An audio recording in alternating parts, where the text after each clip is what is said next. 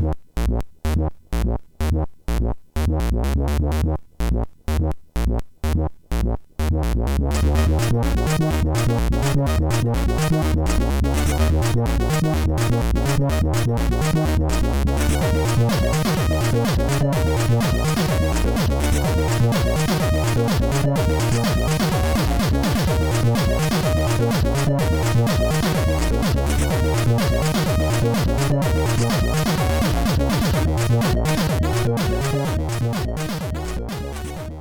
Sziasztok, ez itt a Checkpoint második évadának 13. adása. Azt Velem Velem szemben itt ül senki, de jobban van is, balomon is. Van egy-egy ember. Lászlót már is vesztettük. Mutatkozz be, László. a professzionális felkonferálások mesterét stökit hallottátok. Igen, tehát László van balomon. Jobban van pedig vendégünk, Beregi Tamás. Szia! Sziasztok, hello. Ugye Tamással már találkozhatatok az előző évadban, akkor ugye a ludológust kikérted magadnak, de mi vagy te? Játékkutató? Mi vagy? Mi- Minek nevezzünk játék? Játéktörténész, Játék, játéktörténész, ez, ez nem jutott eszembe. És hát eh, ebben a minőségedben kerestünk akkor is, és most is. Mai témánk ugyanis a számítógépes szerepjátékok. Hát ez egy ilyen Tehát most eláruljuk a hírek előtt. 5 percben összefoglalható téma, nem? Igen, szerintem kivégezzük. Na, úgyhogy előtte két gyors hír, hogy minél több időnk jusson erre. László, az egyik vagy a másik hírrel kezdjem? Választhatsz. Hát, szerintem mindkettő meg fogja mozgatni a tömegeket, úgyhogy bármelyik guríts el. Hát figyelj, az egyik hír, Raid Over Moscow, az neked meg volt? C64-es csodajáték. Dobozos verzióban nem volt hozzá szerencsém, hogyha ez volt a kérdésed. Szóval képzeld el, hogy Amigára átportolták most. Hát ez a jobb a később, mint soha. 85-ös játékot. Tényleg kipróbáltad a fallótos Ö, szupercsomagot? Még nem. Fönn van a, Tehát ezt kivágjuk. fönn van a tudó listámon. Így Értem. a, a gyerekágy összeácsolása és hasonló teendők mellett még nem jutottam odáig. Kifogások mindig vannak. Na, Raid Over Moscow. Ber, neked ez megvan, ugye? Persze, hát abszolút. Te ki tudtál szállni a hangárból? Pár uh, hét gyakorlatozás után, igen. Ez jut És néhány szétvert joystick után. igazából elég lenne az első pályát portolni, mert azon úgy Igen, igen. senki. Biztos, hogy nem ez történt? Nem, azt történt, hogy egy Erik Hogan nevű csávó így, így egy hétvége alatt átportolta állítólag. Aztán így olvastam a hírt, kiderült, hogy jó, hát még ez a pálya nincs meg, meg ez kicsit még nem működik, meg kicsit bugos, de nyilván majd Hazugok. ki fogja pofozni. Hát így grafikailag úgy nem lett olyan szép, hogy az Amiga képességeit kihasználta volna, de aki ezt hiányolta, azért hamarosan kipróbálja. Szerintem mindketten örülnek. Nem tudom, nekem, nekem mindig örömmel tölt el, amikor Engem egy, is, engem is abszolút, de miért nem a nyúkamert? Ugye? Na, majd egyszer hívjuk a nyúlkamereseket is, és akkor megkérdezett tőlük. Jó, már régóta szeretném, ha tervez. ugyanilyen hangsúlyjal tennéd. Egyébként azt nem tudom, hogy tudjátok, hogy volt a, a Raid Over Moscow-nak egy uh, Raid nevezetű változata is, mert ugye az történt, hogy uh, hogy hát a Szovjetunió ellenessége miatt néhány olyan európai országban, mint például Finnországban, ahol ilyen erős szoci hagyományok voltak, nem jobb, vagy hát valamennyire erősek voltak a baloldali felhangok a politikában, ott nem engedték a, a játékot.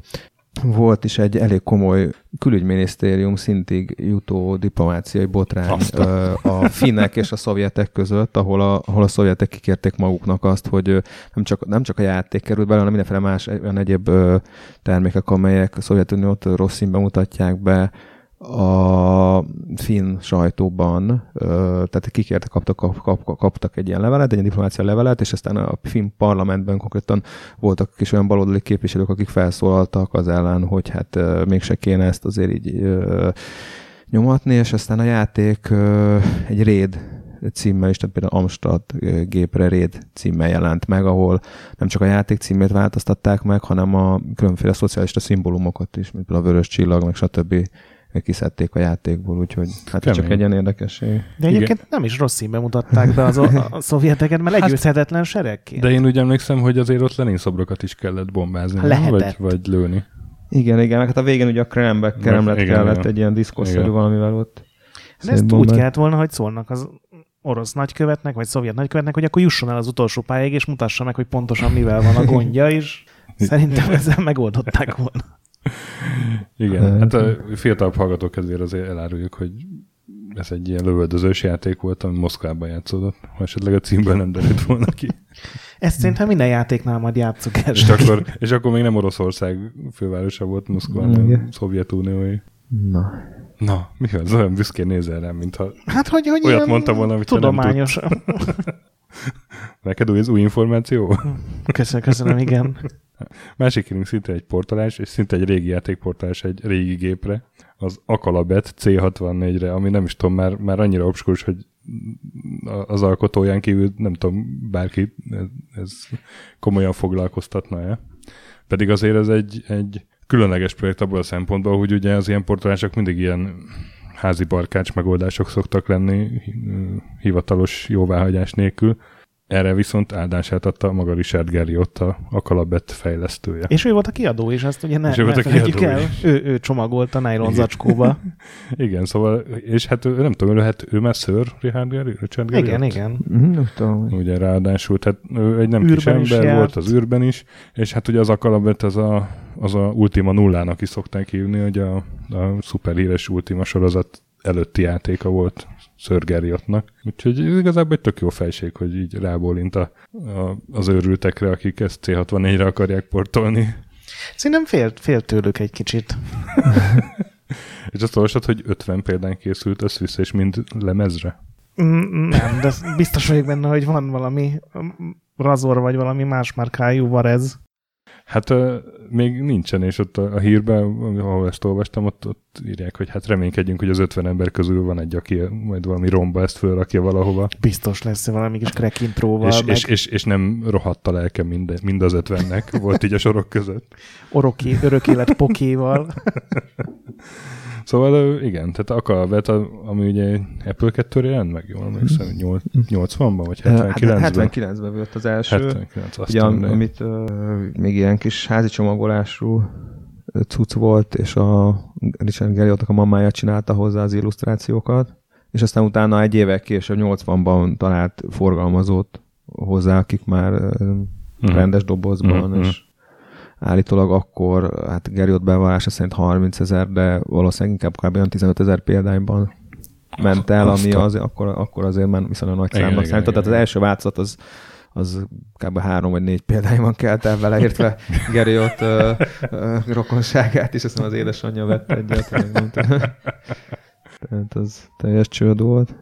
Na, hát és ez Hát, át ö- is térhetünk a témánkra. Igen, és ugye ez sem az első RPG volt. És ez sem az első RPG volt. Ha nem mi volt az első RPG. Ha, most ezeket fogjuk kideríteni és átbeszélni játéktörténész cimboránkkal. Szóval az első számítógépes szerepjátékok megjelenéséhez két, két dolog kellett, szerintem. Ahogy én látom. Számítógépek. Igen, és szerepjáték. nagyon jó, nagyon És, jó. és a programozókat Nagyon- ne felejtjük. Nagyon érzed, nagyon érzed. Hát egyrészt ugye az asztali szerepjátékok megjelenése és elterjedése, amit hát 74-hez szokták kötni, ugye az első D&D Gygax nevét szokták főleg emlegetni, de azért És még a Dave volt Arneson, igen. Igen, igen. És De hát ugye annak is volt ez a chainmail nevű. hogy annak is a Chainmail, igen, most megnéztem, hogy annak idején a 40 éves évfordulóra írtam, és ott egy 67-es játékkal kezdődik az egész. Tehát Én most olvasgattam ilyen perverzióból Aha. az ilyen 70-es évek elejé, vagy közepi ilyen, ilyen, hát még nem lehetett D&D magazinnak nevezni, a, Gary ott volt ugye a főszerkesztője, Mhm. és, igen, igen. És ők is írják, hogy gyakorlatilag már 15-20 éve vannak ilyen miniatűrákat Mhm. használó ilyen, ilyen stratégiai játékok, és tulajdonképpen a D&D annak az egyszerűsítése igen. lett, mert nem volt pénzük figurákra. De egyébként... De hát vissza is vezetik még, még régebbre, tehát a 19. századra, és azt meg a akartam századforduló mondani, is igen, igen, a visszavezetik. ezek- viktoriánus igen, igen, igen, igen. szórakoztatták a Abszolút. Mivel? a főurak meg a dámák magukat és egymást. Hát, hogy, hogy történeteket meséltek el úgy, hogy mindenki egy-egy szereplőbe helyezkedett bele. Ja, Ne haragudj, amíg nem dobsz négy old- vagy hat oldalúval, addig, Addig az nem nem, szerepjáték. Akkor igazi szerepjáték, ha már a kockát se dobod. Hát igen, én ezt hallottam, az a baj, irónia nélkül. Azt hiszem a Society of Creative Anarchonism, vagy valami ilyesmi néven Aha. futott ez a csapat, akik különböző ilyen régi De, és az Angliában volt, vagy Mhm, hol? Igen, igen, igen, Londonban. Ja. Hát de lehet egyébként, hogy volt egy ősember is, aki eljátszott valami másik ősembert, és végtelenségig visszavezethetjük, de tényleg legyen a, legyen a D20 a támpont. Jó, akkor D&D, akkor... És akkor mennyi volt? 74? 74, igen. És szerinted mikor jelent meg az első számítógépes szerepjáték ezután? 74 körülre jósolnám. Mm, Majdnem. 75. Ugye a másik dolog, ami kellett hozzá, hogy elterjedjenek ezek a mainframe rendszerek, amik a mindenféle egyetemeken ott voltak. Tehát amikor azt mondod, hogy elterjedjenek, az azt jelenti, hogy legyen belőlük 5 darab államonként Amerikában. Hát lehet, hogy volt tíz is, de, de hogy mind, az olyan, hogy minden nagy egyetemnek volt már ilyen plató, meg PDP 10-es, meg ugye a, a Space War, amit ugye első videójátékok egyikének mondják, és az hányas 61-es volt? 62-es? Az is PDP 10-re csinálták. És hát most azért már egy olyan 13-14 évvel később járunk, azért már minden egyetemnek volt ilyenje, ahol a hallgatók nyilván nem csak tanultak, hanem szórakoztatták is egymást például a játékokkal, és nyilván volt olyan, aki rákattant szinte megjelenésekor a D&D-re, és kitalálta, hogy mennyire jó lenne ebből játékot csinálni, úgyhogy 75-ben nem egy számítógépes szerepjáték jelennek, hanem több is. Hát beindult a hullám. Roppant, ö, hogy is mondjam, fantáziadús nevekkel. Például Dungeon. Nem. Vagy a másik játék, amit úgy hívtak, hogy Dungeon. Két dungeon is volt? Igen. Egyébként De az, az az érdekes, hogy tulajdonképpen nem is lehet tudni azt, hogy melyik, tehát hogy mind, míg, míg, míg, míg, a, míg a legtöbb műfajnál azért lehet tudni, hogy melyik volt az első, mondjuk a Space War, az akciójátékok, vagy lövöldözés, vagy az Adventure, a kalandjátékok, addig a szerepjátékok, igazából nem, nem tudjuk, hogy hol indult a dolog. Tehát annyi sok kis játék született, hogy ö, ezeknek nagy része meg is semmisült idővel, meg minden, tehát így fönnmaradtak ilyen Ilyen legendák maradtak De fönn, hogy nem, hogy... melyik volt az igazi úttörő, az nem is, valószínűleg nem is egy volt, hanem sok, sok Igen. egyszerre. Igen. Egyébként a Dungeon, amit említettetek, az a, az a volt ez a Don Daglow nevezetű Uh-huh, uh-huh. úriember, aki, aki, aki egy nagy ö, úttörő volt különféle műfajoknak, tehát például csinált az első sportjátékokat, az első szimulációkat ezekre a mainframe gépekre. Most sportjátékon meg szimuláción azt kell, azt kell érteni, hogy egy baseball játék esetében, ami szintén ilyen 75 körül született az első, be, be Mhm. kellett írni valami utasítást, és akkor utána három perccel később a nyomtató az kinyomtatta a, a választ, akkor utána megint be kellett, hát, hogy ezek ilyen nagyon lassú kis cuccok voltak, sokszor nem is monitoron, de hát a, P, a PDP 10-es számítógépnek már ugye az volt az egyik nagy ö, előnye, hogy 75 kör, körül már kezdtek megjelenni ezek a CRT monitorok, és már tudtak grafikus, Mhm. uh-huh. akkoriban már tudtak grafikus játékokat Igen. is, tehát például ez a Dungeon, amiről beszélt, a Stöki, az például már grafikus játék, hogy nagyon egyszerű kis ilyen vonalkákból álltak a karakterek, de már volt grafikája, tehát nem csak ja. a... Hát egy karakter Igen. grafikája. De, Igen, de, igen. igen, igen. Igen, igen. Hát egyébként egy, ebbe is volt egy ilyen izé, úttörő dolga a Dandaglónak. Először volt Line of Sight játékban, tehát először volt az, hogy meglátott a szörny, és odaszaladt és megtámadt. Igen. Egyébként durva dolgokat találtak ilyen, ilyen gyakorlatilag gyufás katúja képességű Igen. gépekre, amik utána 30 évvel később tértek csak vissza, mert Nagyon, tehát gyakorlatilag minden megvolt. Mhm. Mm-hmm. Hát nem akarok előre szaladni a dolgoknak, de nem szaladj, Szóval, hát szaladj. Szaladj például bátran. volt ez a Temple of Epshai trilógia, Uh-huh. ez, ez már házi számítógépekre jelent meg, tehát a TRS-80-ra, például Apple-re, stb. És azok már valós idejű szerepjátékok voltak, tehát Azt, az ennyire korai volt. 79-ben, aha, Hű. 80-ban, és uh, annak a a Temple of sorozatnak a második része, amit a Gateway to Epshai néven futott, uh-huh. azt nevezik igazából az első valós idejű kicsit ilyen ős diablónak, ahol rendesen Aha. Rohangáztak föl alá már a szörnyetegek, és, és, és mentek. álltál és nem csináltál semmit, akkor odajött és megölt Mhm. a szörny. A Temple of Epshai-ban az volt, hogyha nem csinálta semmit, akkor egy idő után megölt, Uh-huh. De csak egy idő után, tehát néhány másodpercet várt, itt már rögtön jöttek el a szörnyetegek. Szóval, hogy nagyon korán már ezek megvoltak, ezek az alapelemek. Igen, meg hát volt olyan, ami ilyen hát first person nézetet használ, de szóval ilyen próbált ilyen olyan grafikát alkalmazni, mint, mint hogy te látnád a labirintust, ugye. Hát azt Ep- szerintem nyugodtan mondhatjuk belső Hát nézetnek Igen, tulajdonképpen. Nem, csak, csak- Hát a Hát Wire, majd, majd megmutatom neked a képet, hogy, csak ez mekkora, mekkora az egész kép. ugye a Wireframe, Wireframe grafika az egy nagyon-nagyon korai dolog, Igen, tehát az igen. már 70-es évek közepétől volt, ugye volt ez a Maze War nevezetű játék. És, Igen, a, a méhészek háborúja. igen. Én, én nem nevetek ezen. De semmi baj, mert Bernek van humora.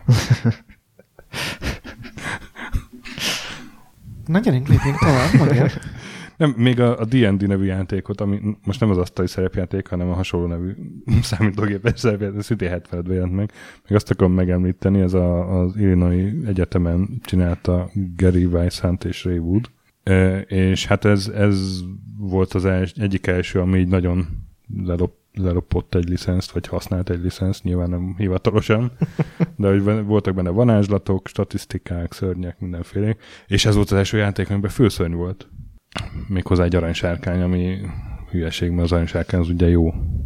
Lehet, hogy gonosz parti volt, és az első játék, amiben lehet. gonosz karaktereket irányítottál. Igaz is lehet. Na de amin, amin teljesen izé letettem a, a hajamat, meg az államat, hogy 1978 az első mood. Ezt, nem is értem, hogy akkor azok a Ez a hogy milyen modern értelembe vett mód, tehát hogy többen Abszolút, igen. igen Online igen. már tolták a srácok? És... Online tolták a srácok, először így a egyetemi rendszereken, ez a Essex University-n csinálták, PDP-10 ezt is, nyilván szöveges volt, viszont 1980-tól már az árpaneten is, ami ugye az internet elődjének szokták mondani. Biztos örültek a katonai elmik, akik több milliárd dollárért kitalálták. Kicsit belassult a net, miért? Hát a, a srácok éppen a dungeonben vannak. Ennek a készüléséről vannak neked ilyen háttérinfoid? Hát igen, igen, igen. Ugye ezt, amit, amit, ez az, ez az Essexi változat, amit, amit, amit említettél, ez két figurának a nevéhez fűződik, az egyik az a Roy Turp Show, uh-huh. a másik pedig, aki később ezt továbbfejlesztett, ez a Richard uh-huh. Bartle végül is ő tette híresre a játékot.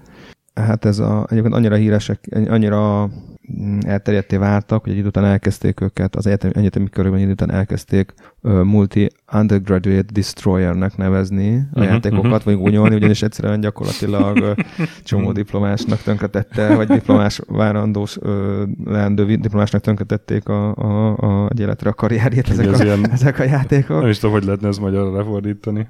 Hát így... Digitális crack multi-user vizsgagyilkos, vagy nem tudom. Igen, kb. kb.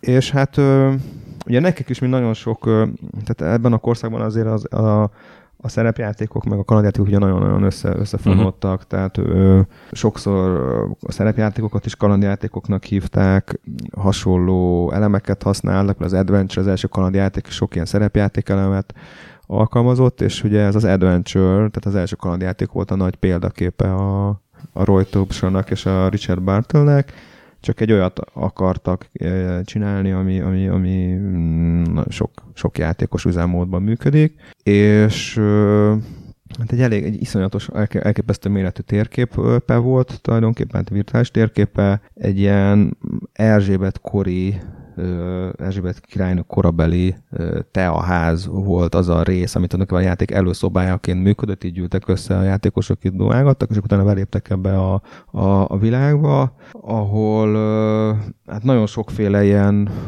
kommunikációs lehetőség volt, tehát ugyanúgy a kalandjátékokban ugye rövidítéseket kellett begépelni, de ők, ezek például alkalmasak voltak különféle ö, érzelemnyilvánításokra, gesztusokra, tehát a, a G betű, a grim, az a, uh-huh. az a grimaszolásnak volt a, a nevetés, a nem tudom, bunyoló, de mit elképesztő mennyiségű tárháza volt a, a különféle ö, érzelemnyilvánításoknak, szokásos ö, kincsvadászatra épült a dolog, ezeket az összegyűjtött kincseket, volt egy ilyen swamping nevezetű módszer, ami az a lényeg, hogy az összegyűjtött kincseket ilyen mocsárba kellett öm, tulajdonképpen bedobálni érdekes módon, és akkor kaptunk pontokat érte, és hát ugye szokásos módon ugye főmágussá, vagy főboszorkányá, stb. kellett válnunk a, a történet végére.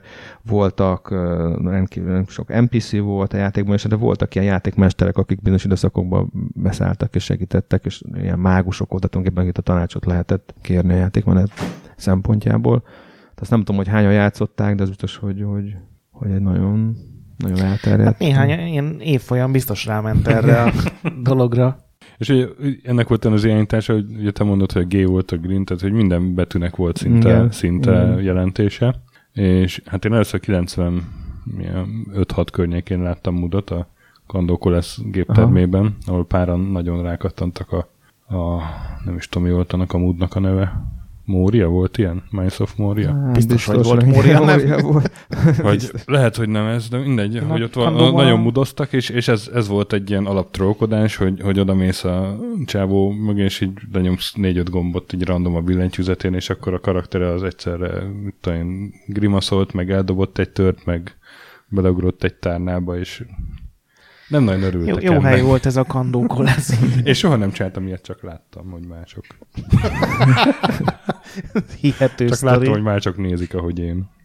De egyébként ezek annyira népszerűek lettek, hogy, hogy, hogy, hogy, hogy már akkoriban, tehát 80-as évek elején már a pszichológusoknak az érdeklődését is fölkeltették, és, és születtek oh. tanulmányok erről, tulajdonképpen mennyire érdekes az, az, hogy tulajdonképpen egy más personát fel, felvehetsz, milyen szocializációs lehetőségek vannak, sőt, ilyen transgender dolgok, tehát hogy férfi nőként. nő, Úristen, férfi. már akkor. Tehát akkoriban már, már komolyan foglalkoztak ezzel pszichológusok, hogy milyen, milyen lehetőségek vannak, akár terápiás célra Aha. ezekben a játékokban. Ja, hogyha te mondjuk egy, nem tudom, ilyen feminim alkat vagy, és akkor nőt játszva Mhm. mm-hmm. kiéled ezt, és akkor a való Abszolút, életben aha. meg tudsz lenni. Aha, abszolút. Ezt, ezt is csak úgy hallottam, ne nézz így rá. Én, én nem csináltam semmit. Van ez a Sherry Tuckle nevezetű amerikai pszichológus nő, és ő, ő az egyik első, aki, aki, aki nagyon komolyan Mhm, elkezdte mhm, ezt a mhm. virtuális Terápia. létformát ja. tanulmányozni. Na és hát a, még így a koraiak közül a, a szintén 1975-ös Móriát említsük meg, amit szintén a Illinois Egyetemen csináltak, akkor az ezek szerint egy ilyen korai RPG elosztó lehetett.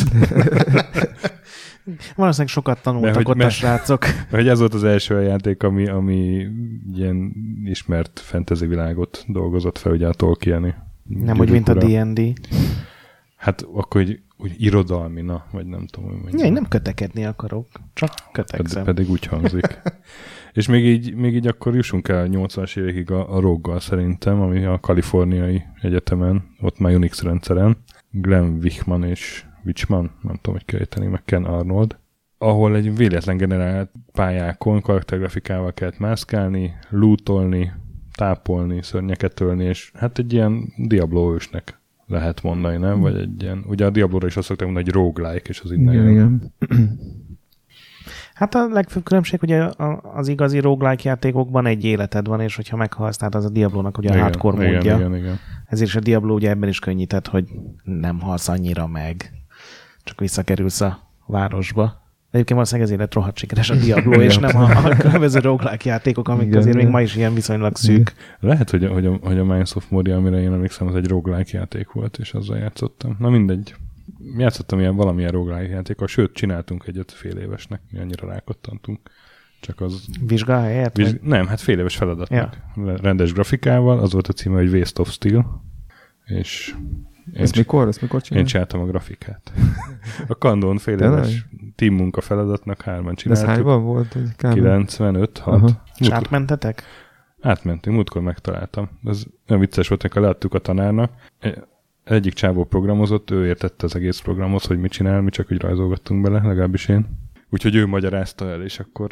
És most mit kell csinálni? Hát most tessék oda menni a szörny. És most, hát most tessék harcolni. És most mit történt? Hát most megtetszett halni. Tehát ilyen. és akkor mondta talán, hogy jó, akkor még egyszer, akkor már sejtettük, hogy meg lesz az ötös. Na mindegy, ez csak így az jutott. Nem, de egyébként ez nagyon durva, mert azért kevés olyan stílus van, ami egy játékról kapja a Mm.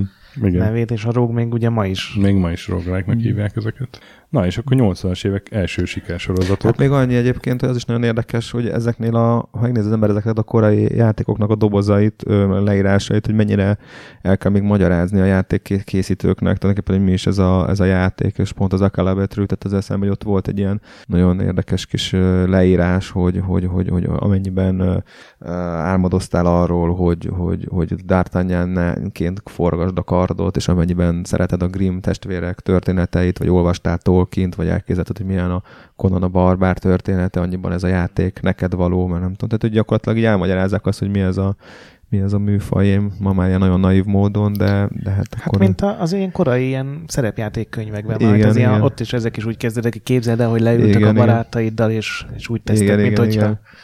Tolkien Igen. könyveiben igen, igen, igen, igen. Na bocs, csak... 81, semmi, semmi, nem, nem, 81. szóvicet lövök el éppen belül. Mindannyian Nem, nem, köszönjük. szabad, nem szabad hangosan ezt. Szóval, de hát igen, az akab, akab, akalabet, akabalett, ezt mindig összekeverem. Szerintem mindenki. A balettos. Igen. Szóval a akabalett ö, volt akkor az egyik első ilyen sikersorozat indító, vagy ugye Ultima nullát mondtunk, és akkor 80-as évek az kb. erről szólt legalábbis az első fel mindenképpen, hogy elindultak ezek a sikeres RPG sorozatok, ugye már az otthoni mindenféle platformokon, és hát nem is tudom, ez, ezeket, hogy ez rengeteg játék, ez, ez hogy, hogy kezeljük. Talán úgy, hogy mindenki elmondja, mi volt a kedvence. Nem, szerintem beszéljünk csak a sorozatokról, általában, hogy mikor indult meg, Mhm. hogy és aztán esetleg azokból, hogy mire emlékszünk szívesen. Hát, hát ugye 80 a Aka, Akalabet, és 81-től 99-ig ment az Ultima sorozat. Igen, ugye 81 június volt a, az A- első, igen. és ezzel csak pár hónappal előzték be a Wizardrit, ami Igen, a Wizard szintén 81, így van, az 2001-ig futott. Én még így a Might and Magic sorozatot szedtem össze, ami 83-tól futott 2002-ig, meg a Bard's Tale sorozat, ami hát 85 és 91 között ugye volt három része, de aztán volt neki később egy ilyen Construction set, meg, meg 2004-ben egy remake. Illetve hát a kihagyhatatlan az a aranydobozos SSC sorozat 88 és 92 igen, között. azok már hivatalos D&D. Hivatalos D&D, igen. Szóval, szóval ez, ez, a, ez a szerepjáték dömping, ez volt így 80-as években nagyjából. Úgyhogy ezek mellett még nyilván volt, nem tudom, Wasteland, meg egy csomó másik fontos RPG. Igen, hát biztos vagyok benne, hogy nem tudjuk az összeset, úgyhogy Mhm. szerintem így nézzük meg a Ultima sorozat. Én Nekem az kimaradt. teljesen. Kész. Teljesen. Én, Ez gyors volt. Az ilyen egyszerű. Ultima Underworld is. Az Ultima Underworld az nem. Igazad van, az nem. Nem az, Mert ugye az Ultima, az, Mhm. az, amikor elkezdődött, az is ilyen, mondhatjuk belső nézetnek, vagy nem is tudom, hogy ennek mi a Hát, szakszó, ja. de ez a, ugye ferde vonalakkal jelezték, hogy egy dungeonben vagy. Hát a dolog azért úgy nézett ki, ugye, hogy volt, uh, hát két nézetet kombinált, ja, csak nem látlak közben, tehát, hogy volt a, ugye amikor mászkáltunk a, a tájban, volt az a mm, térképnézet, és aztán amikor bementünk a, a dungeonökbe, ugyanúgy, ahogy az be, akkor ment át ebbe a, Igen. a 3D-ben. Tehát, hogy gyakorlatilag kétfajta nézetnek volt a, a keveréke. Én, én az elsőkkel nem játszottam, tehát uh-huh. nekem ezek teljesen kimaradtak, csak képeken láttam. Gondolom, a Wizardryból viszont így ki tudtam próbálni ilyen emulátoron az ilyen elsőket, de uh-huh. egyszerűen értelmezhetetlenül nehezek voltak. Tehát ilyen, nem tudom miért csinálták ennyire nehézre őket, hogy tényleg az első szörny simán megöl, hogyha nincs mázlid, és kritikált üt. És nem értem, hogy mi volt az... Ja, értem, hogy mi volt, mert nem volt Hát jó, más, ez de... ma majd szemben már nehéz, igen, szóval ezek nagyon-nagyon hardcore játékok. Egyébként a Wizardik nehezebbek voltak sokkal, mint, a, mint, a, mint az Ultimák. Szóval az Ultim, a Wizardik azok tényleg kőkemény hardcore Igen, játékok a- voltak. Ultim az egy kicsit a story szempontjából is azért kitaláltabb volt. A világ, amit fölépített, az egy komplexebb. Ugye a, a Gerriot, ez mindig a, a Tolkien tekintetten a példaképének, így a világ, világteremtés szempontjából, és ő is egy ilyen nagy univerzumot ö, alkotott. Tele voltak a, a, az Ultima játékok ö, mindenféle gegekkel, ötletekkel, időutazósdi volt benne, sokkal interaktívabb volt maga a világ, amit, amit be lehetett ö, járni. Ö, tehát ez egy, ez, egy, ez egy sokkal kicsit olyan komplexebb játék volt. A Wizardry az inkább, az tényleg az nagyon kőkeményen a, a hardcore ö, szerepjátékosokat céloztam meg, de azért, ha megnézzük gyakorlatilag akkoriban szerintem minden játék nehezebb volt, mint, mint, mint manapság, tehát az akciójátékokban is másodperc alatt elpusztultál, hogyha ez, ma már ugye hozzá vagyunk, teljesen ilyen lagymatagok lettünk, hozzá vagyunk szokva az, hogy bármikor úgy lehet kezdeni, stb. stb. Akkor azért kökkel nem cicóztak sokat, szóval. Igen, én a... És most még csak annyi, hogy maguk a játékok egyébként ugye azért általában rövidebbek is voltak, tehát ö, ö, azért végigvinni őket így is ö, nagyon hosszú idő volt, hogy, hogy gyakorlatilag ezek az újrakezdésekkel Mhm. együtt. Bocsánat. Én a, a Wizardry 4-ről olvastam pont ma, amikor olvasgattam, hogy annak az első szobája az úgy nézett ki, hogy egy, egy tök fekete kocka, amiből nincsen kimenet, és csak úgy lehet belőle kijönni, hogy a leg, leggyengébb kasztból, a papból is fölveszel egyet a csapatodba, és azzal a pappal elkasztolsz egy Milva nevű varázslatot, amiről nem tudod, hogy mit csinál, de az fényt csinál pár másodpercre, és ha van fény, és végig kattintod a szobát, és pont oda kattint a szobát kell, akkor nyílik meg a titkos ajtó. Mm-hmm. Tehát ez az kellett, hogy a legrosszabb kasztból válasz egyet a csapatba, azzal elvarázsolja egy olyan varázslatot, aminek látszólag semmi értelme, vagy pontosabban nem tudod, hogy mi értelme van, és utána még el kell kezdened kattingatni a falakat körbe-körbe, hogy hát ha pont oda Aha. kattintasz. És állítólag az első kiadásban még raktak egy ilyen lezárt borítékot is a dobozos verzióba, hogy ha esetleg nem tudnál kijutni valamiért, mert hülye vagy az első szobába, akkor bonts föl, és akkor le volt írva. Tehát azért ez így nonsens. Én, én ezen fölháborodtam 20 évvel ké- késéssel, hogy ez egy hülyeség.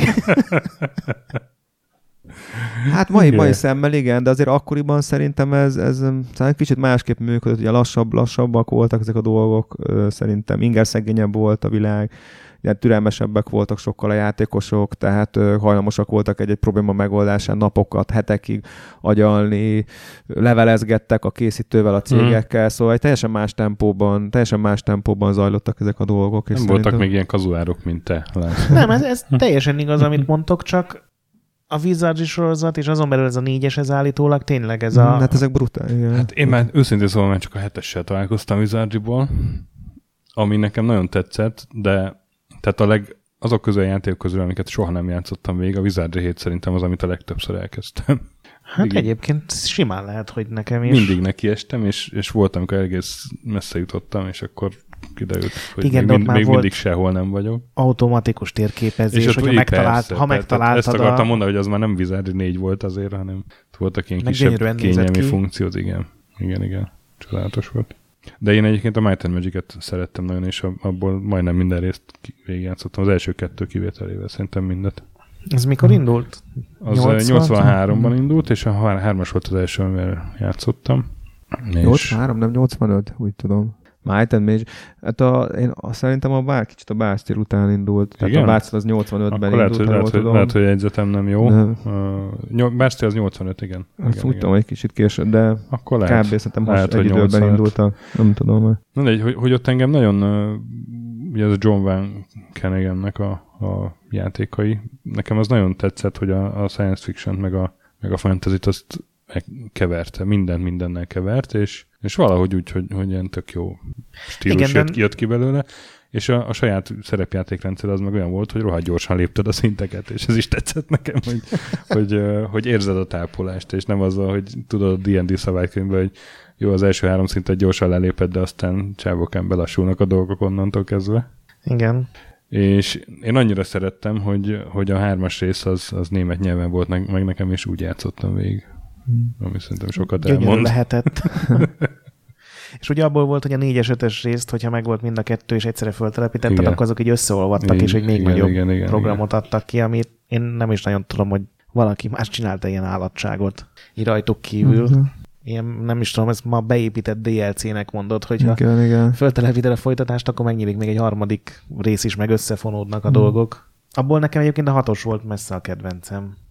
Az is egy ilyen jó grafikai volt. ugrás volt, Mhm. mert szerintem Igen, pár év igen, igen. kihagyás volt, és utána azt a sorozatot is sikerült nagyon durán a földbe állítani. Uh-huh.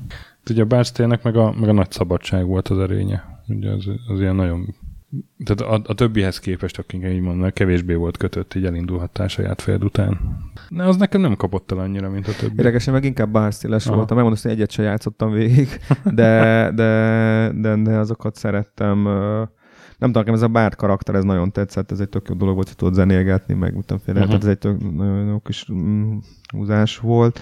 Meg emlékszem, még a Csokonaiban mutatta, azt hiszem, pont a Tihor Miklós a, a második, vagy a harmadik része indult egy ilyen kis animációval, azt hiszem, pont a Thief of Fate a második rész volt, az, Mhm. amikor egy ilyen kis, lehet ez már Destiny Night volt, nem tudom, minden esetre egy ilyen, egy ilyen moziszerű animációval indult, ahogy egy ilyen oltára valaki lerak egy tárgyat, és ez nekem még egészen elképesztő élmény volt, hogy ilyen animációk vannak. Aztán a harmadik részben meg már emlékszem, az már Amigán templomban a papok kántáltak, amikor ilyen kis ö, ö, mise volt, és hát az is valami hihetetlen volt, hogy egy ilyen három más, négy másperces ilyen digitális kántálás lehetett hallani, de mondjuk ugye a Bárszélben nekem ez a, ez a pseudo 3D-s cucc tetszett nagyon, hogy ami igazából ugye nem egy 3D-s, hanem állóképeket mozgatott, tehát uh-huh. uh, sprite-okat nagyított gyakorlatilag, de kicsit azt a, azt a hatást keltettem, mint hogyha... Nagyon jól működött. De hát az, az, az valamiért ez nekem nagyon, nagyon bejött. Igen, egyébként ebből a korszakból én sem emlékszem, hogy bármelyiket végigjátszottam uh-huh. volna. Mindegyiket iszonyatosan élveztem, tök sokáig eltápolgattam, de gyakorlatilag mindig az jut eszembe, hogy, hogy a start, startoló zóna körül mennyi időt töltöttem én el. Na, gondolod, hogy kár, hogy- kár, hogy a Bert nem Andrásnak hívják, mert akkor annyira szereti, akkor lehetne Bárdos András. Nem? Nem, nem Vagy kell, meghívjuk, nem, nem... meghívjuk megint a Brigit, és akkor a Bridget Bárdot elsütöm neki. Isten, az meg, ez, vág ki, ez nem kell az embereknek ez. Bocsánat. Hát uh, Igen, meg is akasztottam. volt, volt még egy, egyébként, a, volt még egy nagyon jó kis uh, szerepjáték, arra nem tudom mennyire emlékeztek, az a, valahogy már nem volt, nem lett annyira eltét, ez az Alternate Reality sorozat, ami Atari-n ment főleg. Oh. Atari 400 és 800 és ugye Magyarországon ez nem volt annyira elterjedt. És ez tulajdonképpen az az érdekesség, ez 85-ös az első, tehát a Wolfenstein előtt 6 vagy 7 évvel ilyen recasting technikát, ilyen pseudo-pseudo recasting technikát használt, tehát kicsit ilyen bárszészszerű volt a grafikája, de folyamatos volt a, a mozgás. Animált is háttérben, például vízeséseket, volt egy nappal éjszaka váltakozás, egy ilyen egészen elképesztően különleges, dinamikus világ volt. Ez egy ilyen kis kultjáték lett a, az atarisok között, de valamiért Commodore 64-re az, az nem, nem terjedt el, főleg nem És az Magyarországon. Alternate Reality az volt? Alternate Reality, ez egy sorozat volt, The City volt az első része, és aztán volt, tehát elég hamar vége lett a sorozatnak, tehát Mhm. nem nőtte ki magát akkor a sorozattá, mint a Barstale, de egy ilyen kult, különleges Mhm, kultjátéknak maradt az atarisok ö, között. Na és hát akkor még a aranydobozos SSI. Vagy SSI játékok, ami hát egy nem tudom, több tucat jelent meg abból valószínűleg. És hát És nagyon kevés volt jó. igen, és az, hát az azt csinálta, hogy ugye a D&D világokat, Dragonlance, meg nem tudom, Forgotten Realms talán ezek, Igen, ezekből. Greyhawk is volt. Greyhawk is volt, igen, ezekből ugyanazzal a motorral ilyen nagyon egy kaptafára készült. Igen, minden szörny egy ikon volt, meg minden karakter igen, egy ikon igen. tulajdonképpen, és kevés sztorin, nagyon-nagyon sok csatázás jeligével. Körülbelül, körülbelül. Hát azért a Pool of Radiance, amit nyitotta, azért az egy, nagyon- azért az egy nagyon jó I- kis igen. játék volt. Tehát az, és- amikor megjelent, és- akkor az tényleg ütött. És ugye ott az volt a nagy újdonság, hogy, hogy a csatáknál ö, a taktikának sokkal nagyobb szerepe lehet, mert ugye azt csinálta a Pull of Radiance, hogy, hogy ugyanúgy ö, belső nézetben mászkáltunk, mint mondjuk a Barstale-ben, de amikor a csatáknál ö, kívülről láttuk a, a karaktereket. Igen, ilyen majdnem felülnézetes Ilyen jellegű. kicsit izometrikus-szerű valamiben, és gyakorlatilag ez lehetővé tett, ez a grafikai megoldás egy olyan taktikázást, hogy hova helyezed, előre helyezed, hát a harcos hátra helyezed az iászokat, vagy a mit tudom én. A, Meg hogy a tűzgolyót tehát- hova rakod le, mert igen. láttad, hogy meddig ér el, Igen. az- arra emlékszem, hogy mindig helyezgettem, hogy Igen. basszus, belelóg még a karakterem. Igen, igen, igen. Tehát egy teljesen újfajta a harcrendszert tett lehetővé, és akár ilyen 20-30 perces ilyen, ilyen csatázásokat, tehát az, az, az, az egy nagyon nagy újdonság volt szerintem. Igen, meg itt szerintem egyszer olvastam róla, ez egy tök érdekes sztori volt, hogy miért az a icipici cég, az SSI kapta meg a, a D&D-okat, mert Hát az... ezt el is mondtuk a, a Dark Sun-os adásban. Ó, Mert a. Dark, Dark Sun volt az első játék, ami SSL játék, ami szakított ezzel a motorral, mert ugye érezték, Igen. hogy nagyon kéne útítani, és akkor elmondtuk. hát jó pár évvel lekéső onnan, ahonnan már tényleg gáz volt. Igen, igen, igen. Meg egyébként gyönyörűek voltak maguk a... De azért, de azért összefoglaltad egy mondatban. Hát gyakorlatilag olyan élethű, ilyen táblásjáték feldolgozásokat csináltak, hogy a, a, a TSR-nál dolgozó, tehát a, a D&D kiadó cégnél azt mondták, hogy ez nekünk sokkal többet ér, hogy ilyen királyú földolgoztak meg pontosan táblás játékokat, mint az, hogy mondjuk az IE digitalizált, nem Igen. tudom, hangokat rakott volna bele, vagy sokkal jobb Igen, grafikát. vagy az IE is eléggé kaparta a D&D jogokat. Igen. Bocsánat. Nem, az, hogy ugye, hát két ilyen nagy cég volt, akik, a, akik gyakorlatilag a, tehát nem csak a kalandjátékok, meg a szerepjátékok, hanem a háborús játékok, meg a szerepjátékok is eléggé, eléggé összefonódtak a korai időszakban, mert mind a kettő tulajdonképpen ilyen táblás társas játékokból indult el, és két ilyen nagy cég volt, az egyik az SSI, más pedig az Avalon Hill, akik eredetileg is ilyen háborús társas Igen. játékokat csináltak, és aztán Igen. ebből vagy az SSI, az, Avalon Hillnek is volt egy csomó szerepjátéka, a, a korai időszakban. Ezek főleg Amerikában terjedtek el, de az SSI az va- valahogy aztán, tehát az Avalon Hill az, az, az a 84-85 körül már úgy lecsengett, és az SSI pedig tovább tudta vinni ezt a, ezt a dolgot. De egyébként, ami még eszembe jutott, az az, hogy, hogy, hogy Ugye mi ezeket mindig flopikon kaptuk, meg, maguk a, a, a dobozok, azok nem jutottak el hozzánk. Ezek a szerepjátékok azért, az, azért egészen elképesztek voltak abból a szempontból, hogy, hogy hihetetlen, főleg mondjuk az Ultima sorozatok, hihetetlen körítést adtak a, a játék köré. Ugye tulajdonképpen ez a két játéktípus, a, az a kalandjáték, meg az akciójátékok, amik ekkoriban a, az akciójátékokhoz képest viszonylag visszafogottabb, gyengébb grafikával rendelkeztek, ezek azzal kompenzálták nagyon sokszor a készítők ezt, hogy, hogy gyönyörű, gyönyörű prezentáció társult a játékokhoz. Kicsit ezt a mm, visszafogottságot egy ilyen valódi ö, ö, próbálták kompenzálni, és akkor a játékok például, játékosok mondjuk az Ultima játékok esetében rendszeresen kaptak bőrre vagy szövetre készült, gyönyörűen kidolgozott térképeket a játékok mellé, amuletteket, különféle kis varázstárgyakat, akkor Richard Geriot által írt ilyen ö, szalaggal átkötött leveleket, tehát egy, tehát egy komplett vizuális csomagot kaptak, amiket ma már ugye a, ezekben a elég igénytelen műanyag DVD tokos korszakban maximum az exkluzív kiadások nyújtanak, akkor mind, majdnem mindegyik ilyen szerepjátéknak volt egy uh-huh. ilyen nagyon-nagyon különleges, és ez szerintem ez is nagyon-nagyon hozzájárult ahhoz, hogy ezek ennyire különlegesek voltak, ezért jóval drágábbak voltak egyébként, mint, a, mint az átlag játékok, tehát nem tudom ki az, aki megengedhette maguknak, mondjuk egy átlag játék, mit tudom én, került 20-25 dollárra, ezek mondjuk néha 100 dollárba is került egy, egy ilyen játék, szóval azért mm. nagyon-nagyon megkérték a, az árukon. Ideje lassan szót ejteni a keleti szerepjátékokra is. Itt átadnám neked a szót, mert én a Final Fantasy 7-nél szálltam be a körbe. Beszállni én is egyébként akkor. De ugye 80-as évek ezek már vastagon voltak. A... Igen, a legkorábbi, amit találtam, az egy 82-es, és a Koei adta ki. Hmm. Mm, gyakorlatilag eljutott néhány Ultima meg Wizardry Japánba, és gyakorlatilag megcsinálták a saját verzióikat. Hmm. Az első játékok tök érdekes, hogy még angolul jelentek meg, tehát az összes parancs, meg a karakterlapok, meg minden, alig volt benne egy-két japán írásjel. És aztán 83 volt, szerintem már arról is beszéltünk, a Black Onyx, amit egy ilyen Hank Rogers nevű fickó csinált, és ő, ő gyakorlatilag az volt a nagy trükk, hogy csinált ő is egy ugyanolyan volt, mint az akkori Wizardrik, meg Ultimák. Az első hónapban két darabot adott el belőle, tehát nem volt átütő siker, és az ő bevallása szerint nagyon szereti magát mindenféle interjúkban fényezni, tehát nem vagyok benne százszerzékig meggyőződve, hogy tényleg így volt, de az a sztori, hogy fölbérelt az utolsó jennyein egy tolmácsot, és elment az összes japán játék újsághoz, és megmutatta a szerkesztőknek, hogy mi ez a szerepjáték, amit ugye te is mondtál tök hogy a tanárnak Igen. megmutattad, és ők elment, hogy megmondta, hogy mik azok az eltérő kasztok, már abban speciál pont csak varázs, a harcos volt, de hogy milyen fegyverek vannak, hogy kell lemenni a dungeonökbe, mi az a szintlépés egyáltalán, mert teljesen ismeretlen koncepció volt, és elkezdtek róla írni a legnagyobb japán újságok is, a login is például, ott az év játéka lett, és több százezer darabot adott el. Csak aztán ugye jöttek a japán cégek, akik ezt az egészet megfejelték ilyen animésabb látványvilággal, ugye a Dragon Quest az 86-os, és aztán jött a Final Fantasy, a Fantasy Star, meg az East sorozat 87-ben, és akkor onnantól kezdve már ennek a nyugati stílusnak ott nem sok babér jutott. És tök te azóta sem próbáltad ki semmelyik korábbi Final Fantasy-t? Nem. És Ber, neked is a nyugati stílusa kedvenc? Hát, hát ugye ezeken nőtt, nőttem föl én is, tehát akkoriban nem, inkább...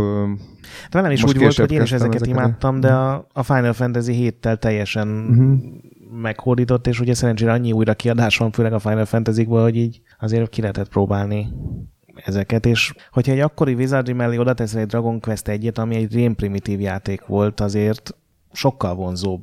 Uh-huh. Színes, nesen van, tehát egy tök olcsó hardveren, jobban is néz ki, és ami nekem, ami nekem sokkal vonzó volt ezekben a korai játékokban, hogy a sztorinak sokkal nagyobb szerep jutott, mint Abszolút. a kevesebb volt talán a tápolás, vagy nem volt olyan komplex a tápolás, inkább azt mondom, de a sztori az, az sokkal fontosabb, és az, azt szerintem egy szerepjátéknál, arról nem is beszélünk, hogy mit, mit számít szerepjátéknak egyébként, mert az is egy ilyen érdekes lehet, hogy most a Diablo az, vagy a, a mudok ja. mennyire hát. azok, de, de nekem a sztori például nagyon fontos, és ebben mm. ezek a korai japán játékok sokkal többet nyújtottak, mm. mint a mhm. korai nyugati játékok, aztán persze ez már már jó szerintem megfordul, de nekem ezért és volt azok egy ilyen... általában saját világot használtak, ugye? Tehát a japán, Igen, és... japán epékre nem volt jellemző ez a licenszelés, médián dizgetés, ilyesmi. Nem, és az a furcsa, hogy a leg, legnagyobb sorozatok általában, vagy sokszor legalábbis minden részre egy új világot csináltak. Tehát ugye nálunk, vagy amit most azt mondom, hogy nálunk az nyugaton, ugye mindenki inkább ugyanazt a világot próbálta építeni, hogy a Gerriot is mindig ugyanoda rakta Angliába a maga kis játékát, egyre nagyobb lett a világ, egyre visszamentél olyan részekre, amit az előző részben meglátogattál, mondjuk, vagy csak láttál, de, és a Final Fantasy meg ugye mindig más világ, Uh-huh. Ugye azt szokták mondani, hogy, a, hogy, a, hogy ez a két nagy japán játéksorozat, a Dragon Quest, meg a Final Fantasy, abban különbözők, hogy a, hogy a Dragon Quest az igazából ez a hardcore, hardcore ahol nagyjából azért hasonló a világ, és grafikailag is kicsit visszafogottabb. A Final Fantasy mindig egy ilyen kísérletezőbb játék volt, ami teljesen más világokba helyezte a, a sztorikat. Bizonyos időszakokban visszatértek ugyanazok a, ugyanazok a szereplők, de volt, amikor steampunk volt, amikor sci-fi volt, amikor fantasy volt. Maga a játékmenet is kísérletező volt, tehát ugye kicsit legalábbis én amikor Japánban voltam, és készítettem interjút régi játékfejlesztőkkel, meg beszélgettem emberekkel, mindig azt vettem észre, hogy az igazi hardcore, hardcore-osok azok azért a Dragon Quest-esek, és a, a Final Fantasy az egy kicsit egy ilyen lazább. Igen, én, én, én úgy észre, hogy a Final Fantasy az első két rész leszámítva mondjuk, az mindig ilyen megpróbált ilyen epikus lenni, óriási igen, kalandot igen, elmesélni. Igen a világ, amit megment, ez az lehet, hogy öt világ, és, és még van egy gonosz dimenzió is, meg nyilván ugye a héttől kezdve aztán meg már ezek ilyen óriási világok. A, a Dragon quest mindig megmaradt ez a kicsit egyszerűbb, kicsit ilyen, ilyen emberközelibb, egy, nem olyan komplex, csak ilyen jópofa karakterek vannak. Kicsit nagyon ilyen falusias egyébként, az az érdekes, tehát a kínvás az mindig ilyen kis vidéki bukólikus időből indul az egész, és aztán a Final Fantasy meg valami egy ilyen urbánusabb, ilyen városiasabb világokat igen, teremt. Mindig, igen. mindig rá akarnak építeni, hogy még nagyobb legyen. Igen, Ugye most is az, mint a 15-tel csinálnak, az már ilyen extrém mértékű szerintem. Igen, És a Dragon Quest meg megmaradt, hát a, mondjuk a 10-es egy MMO, de a 9-es is megmaradt, ez a 3D-esre csinálták meg, mert ugye Dragon Quest mindig arra jön ki, a legsikeresebb hardware, és az is egy ilyen barátságos faluból indulsz, és nincsenek óriási nagy gondok. Igen, igen. És igaz az a legenda, hogy Japánban van egy olyan törvény, hogy Dragon Quest nem, nem. jelenhet meg munkanap? Nem, munkanapon? nincs ilyen. Nincs ilyen.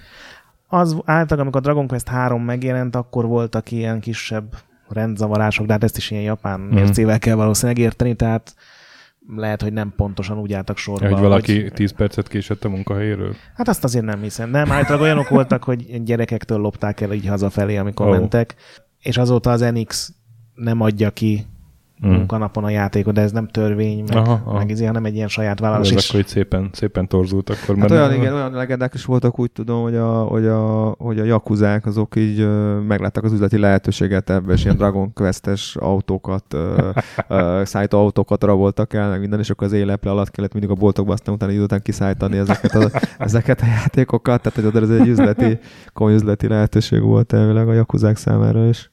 Igen, de az tény, hogy Dragon Quest az megmaradt ilyen japán dolognak, most már megjelengetnek, meg a régieket is elkezdték lefordítani, meg, meg újra csinálni 3D-esre, de a Final Fantasy az valószínűleg azért, mert ez a monumentalitás, ez, ez menő volt máshol is, de az a Dragon Quest ez Hmm. Gyakorlatilag Japánon kívül nem nagyon ismerik, ott meg egy nap alatt eladnak belőle két-három milliót. Hát igen, igen, meg a, meg a, ugye a Hironobu Sakaguchi, ugye a, a Final Fantasy sorozat atya, ő azért mindig egy ilyen nyugatmániás figura volt, kicsit a nyugati, ö, ugye mindig azt mondják, hogy azért a japán játékokra, meg a filmekre, rajzfilmekre, stb. azért jellemző az, hogy mindenféle mm, Európa, európai témából merítenek, és ezt egy ilyen saját mitológiává gyúrják össze ez a Final Fantasy-nél azért erősebben érződnek szerintem ezek az európai hagyományok, mint a, mint a, mint a Dragon Quest sorozatnál. Miközben egyébként az is, az is szerintem, hogy grafikailag is azért mind a kettő játék az elkezdett kezdetén azért nagyon erősen az ultimából indult ki. Tehát mindkét ö, mm. játékfejlesztőnek, a Yui Horinak, ugye, aki a Dragon Quest sorozat, meg a Sakaguchi-nak, aki a, aki a fejnevetet, azért az Ultima,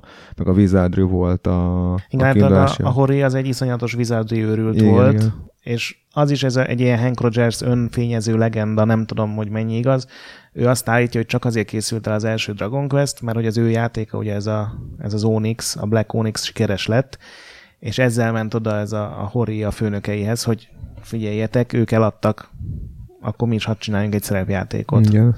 Aztán én nem tudom, hogy miért nem kérdezte meg senki a Yuji Horit, hogy ez tényleg így volt-e, de mondom, ez a Hank Rogersnek egy ilyen legendája, hogy igazából még a Dragon Quest-et is én okoztam. Aha, aha, hát Hori and the szíves. Black One. Kéne egy ilyen játék. De, Nem. nem, de egyébként abba, abba, abba tök igazad van, hogy, hogy az biztos, hogy, hogy a ez, ez, ez nagyon, nagyon, nagyon cuki, vagy szerethető dolog a japán szerepjátékokban, hogy a, ezekre a ember, ember, valahogy ilyen emberibbek, tehát az ilyen emberi kapcsolatokra, barátságra ö, sokkal jobban ráépítenek, a sztorinak sokkal szervesebb része. Kicsit ezek a nyugati, tehát a, a nyugati szerepjátékok, azokban valahogy megvan ez a nyugati individualizmus. Hát mindig te vagy a, a karakter- hős, akinek A hős, ugye... és ugye a karakterfejlesztés is általában sokkal, sokkal erősebb a nyugati szerepjátékokban, sokkal inkább ilyen karaktercentrikusak, ugye Mhm. a keletiek, ahogy mondtátok, az sokkal inkább sztoricentrikusak, vagy csapat ö, centrikusak. Kisebbek ugye a maguk, hogyha megnézzük a statisztikai adatokat is azért egy, egy, egy hardcore nyugati szerepjátéknál, mi mondjuk a Wizardry, vagy az Ultimate, sokkal több statisztikai adat szerepel általában. A Igen. japán játékok ezt minimálisra HP, szorítanak. mana Igen, meg Aztán sebzésed van. Ugye az Zelda a végletes példa, ami már igazából egy szerepjáték, hanem akció kaland szerepjáték keverék, ahol ez már teljesen le, leegyszerűsödött. Igen, meg ugye szerintem az is egy nagyon fontos különbség, hogy a, a nyugati játékoknál sokkal tovább ment az, hogy bármilyen karaktert csinálhatsz. Te elnevezheted, de nincsen múltja, nincsen személyisége.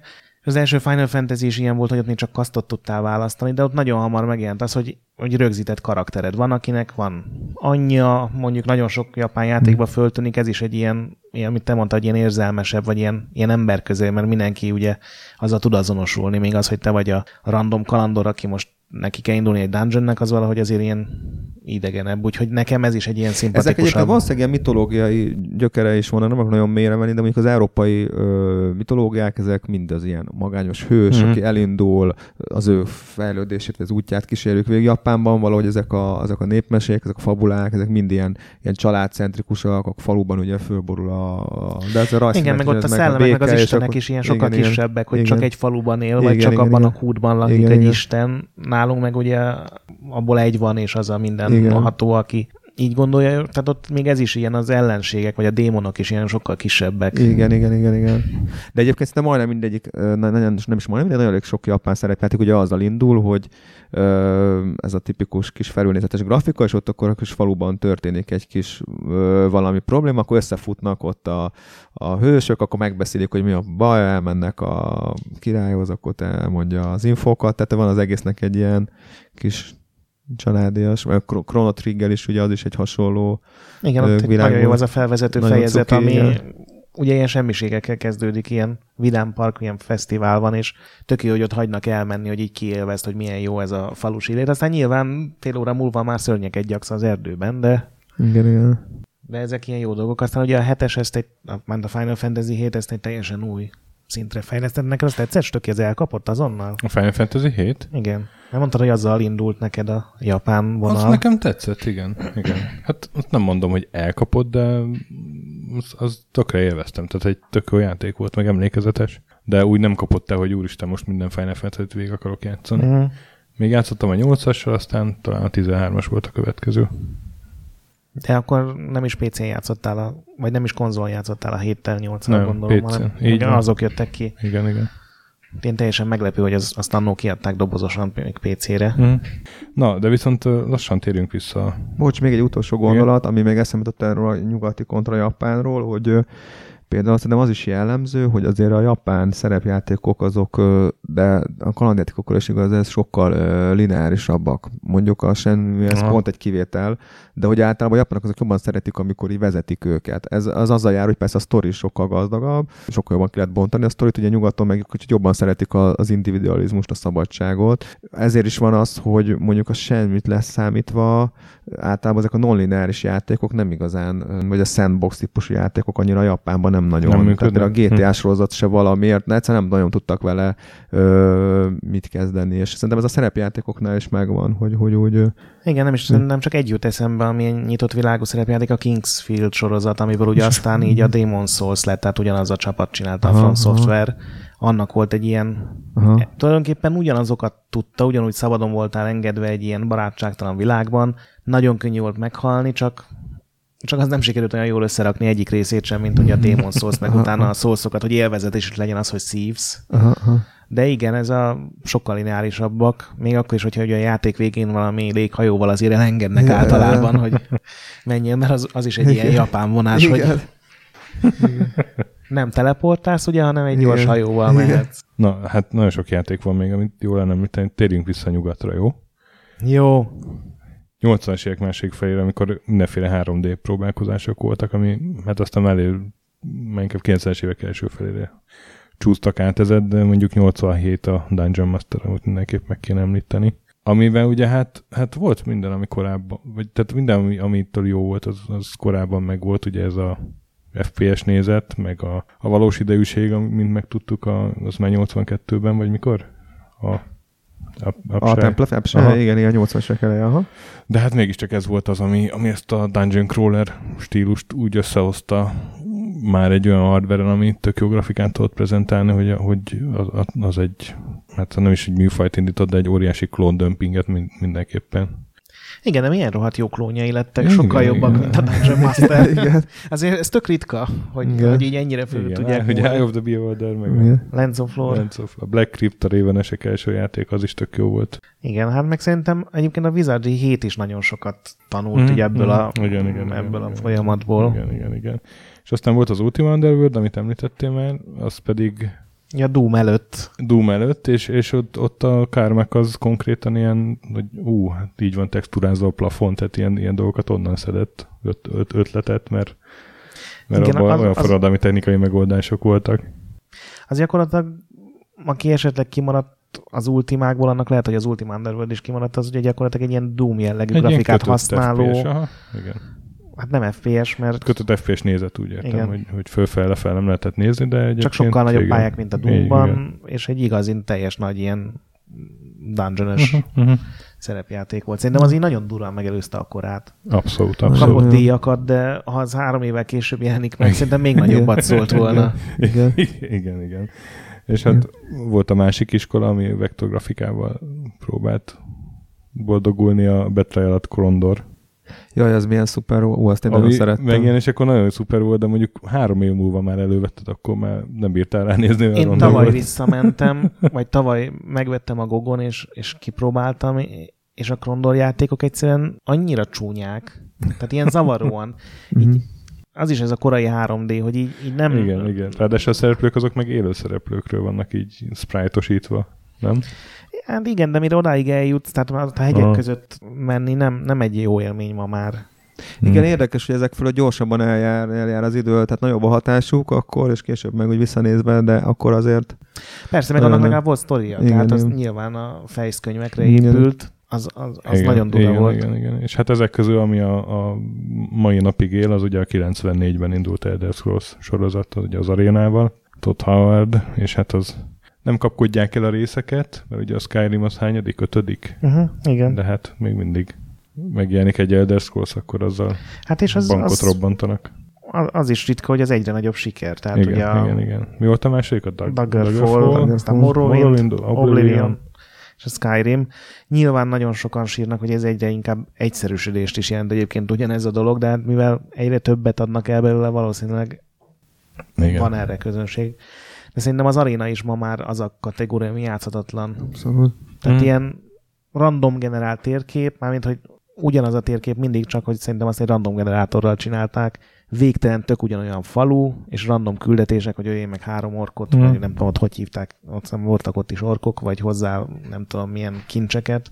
Tehát jobb, a, Morrowind azt nagyon megújította azt a sorozatot. Igen, igen, hogy a, hát aztán egy másik játék, ami egy kisebb klóndömpinget indított, ugye a 96-os Diablo akció RPG-nek szokták mondani. Ilyen, Igen. Azt viszont senki nem tudta, hogy klónozni, hogy sokkal jobb legyen, vagy csak Igen. kicsit jobb, vagy hogy majdnem olyan jó. igen, igen. Vol- Volt olyan, ami, ami nem is random pályákat használt, pedig hát ennek az az egyik titka, nem? Hogy, hogy Hát azért játszol vele mondjuk az első hét Igen, után is, igen, mert, igen. mert visszamész, és akkor random kincs, random szörny, random pálya, azt nagyon igen, kitalálták. hát volt a Nox, meg a Sacred, ami így hirtelen eszembe jut Diablo klón, nem is tudom, volt-e.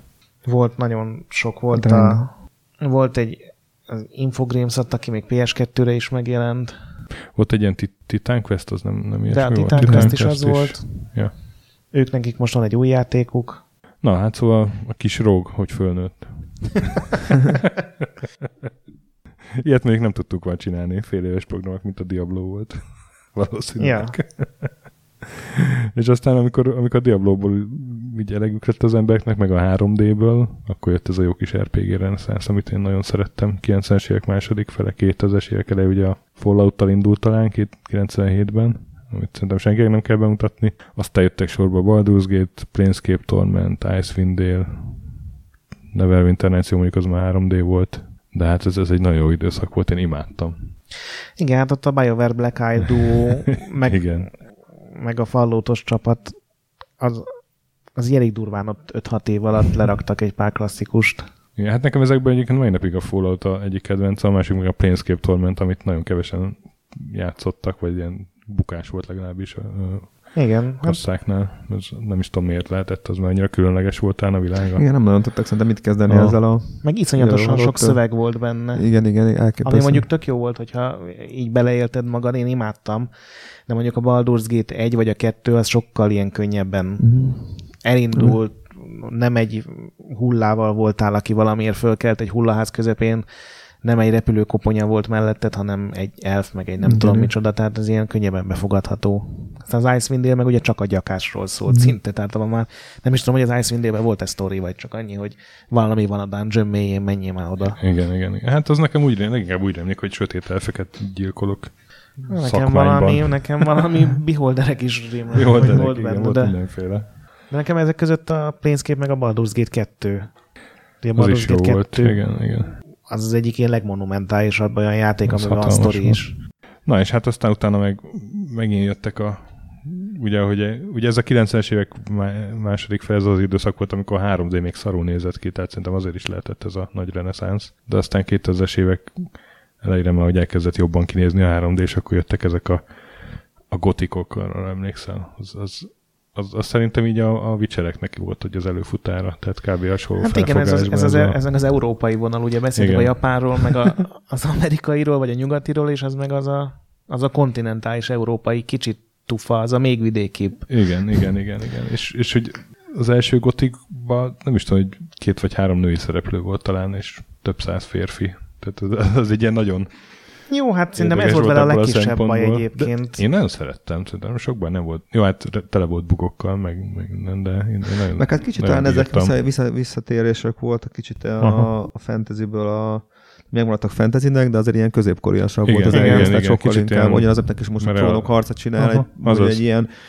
sáros, igazi feudális Igen, és legfeljebb pár kicsi varázslatot igen, rakok igen, bele, igen, igen, igen, igen, nem tűzgolyót dob, hanem igen. fákját Tehát a, a Witcher is ebből igen, táplálkozott. Azt, azt mondom igen. abszolút, hogy a Witcher is kb. ez az, ez igen. A, Nekem az speciál ez az irány, a witcher leszámítva, ez a Gothic, meg a Risen, meg a Two mm. Words, meg e- ezek nekem mm. nem jönnek be olyan nem tudom, már annyira földhöz ragad, hogy már zavaró. Mm.